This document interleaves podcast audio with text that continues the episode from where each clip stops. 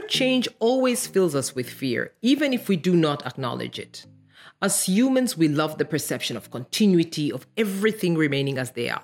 Thus, when with time we realize that changes have occurred, we reminisce for those good old days. But the reality is that life is change, and change is perpetual. So, the Maria of today is not the Maria of yesteryears, and that is not necessarily a bad thing. Of course, for vanity purposes, we would all like to remain young, but again, that is not really a good thing. So, what does this have to do with water and leadership and politics? Political leadership is focused on power, and the competing political sides in reality compete for power. Yes, there are ideological arguments offered, but at the end of the day, it is about power. However, once a new group usurps power, then it's not always about change in the real sense, but a swap. Who is the guardian that ensures that a society is constantly changing for the better and that change is truly implemented? It is the citizens, or us. The preamble of our Constitution clearly states we, the people. The most difficult part is how do we, the people, do this?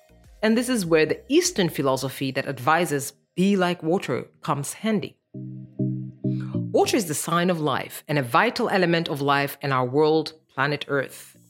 Earth is covered 71% by water. Our bodies are made up 60% of water. Our hearts and brains are 73% water, while our lungs are 83% water. There's a whole list of scientific facts that I wouldn't like to pretend to know or understand regarding why water is the single most important element for humans and for life. Bruce Lee's famous quote captures the power of water. He says, You must be shapeless, formless like water. When you pour water in a cup, it becomes the cup. When you pour water in a bottle, it becomes the bottle. When you pour water in a teapot, it becomes the teapot. Water can drip and it can crash. Become like water, my friend, he says. Yet, not only do we hear leaders claim to be solid or hard as a rock, but seldom, if ever, do we hear political and national leaders aspire for people or themselves to be like water. To be like water is not a desirable quality, apparently. Why? Consider this science, not only Bruce Lee, tells us that water is powerful. It is soft, you can carry it with bare hands, has no scent or shape. How can we see the power of water? Oceans, rivers, streams, erode land, even the most solid cliff. Water can suddenly engulf land in a tide and extinguish life, like during a tsunami. Yet, even when water levels land, overruns it in a tsunami, it eventually goes back and allows for new life to form.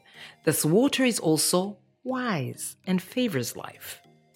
How is water indestructible?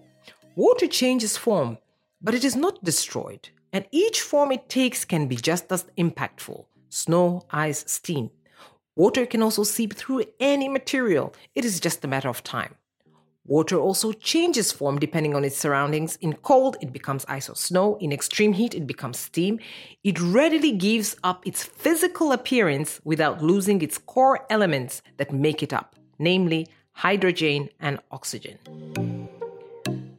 Water doesn't resist change, but adapts and persists. As a society, in my humble opinion, we should strive to be like water calm, persistent, seeking change with least minimal open resistance, but rise up suddenly and engulf any destructive force or element in society that seeks to destruct the very fabric that unites us. But we should, like water, be actually aware that when we do manage to rise, then we also should fall like the tide to allow renewal. As water, we should also be nimble and ready to change when the circumstances change. Adapt without losing our fundamental core elements as a people. We should not resist change because it is inevitable.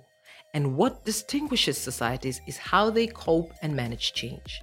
As the saying goes, in the confrontation between the stream and the rock, the stream always wins, not through strength, but by perseverance. Be like water people. be like water, in my humble opinion.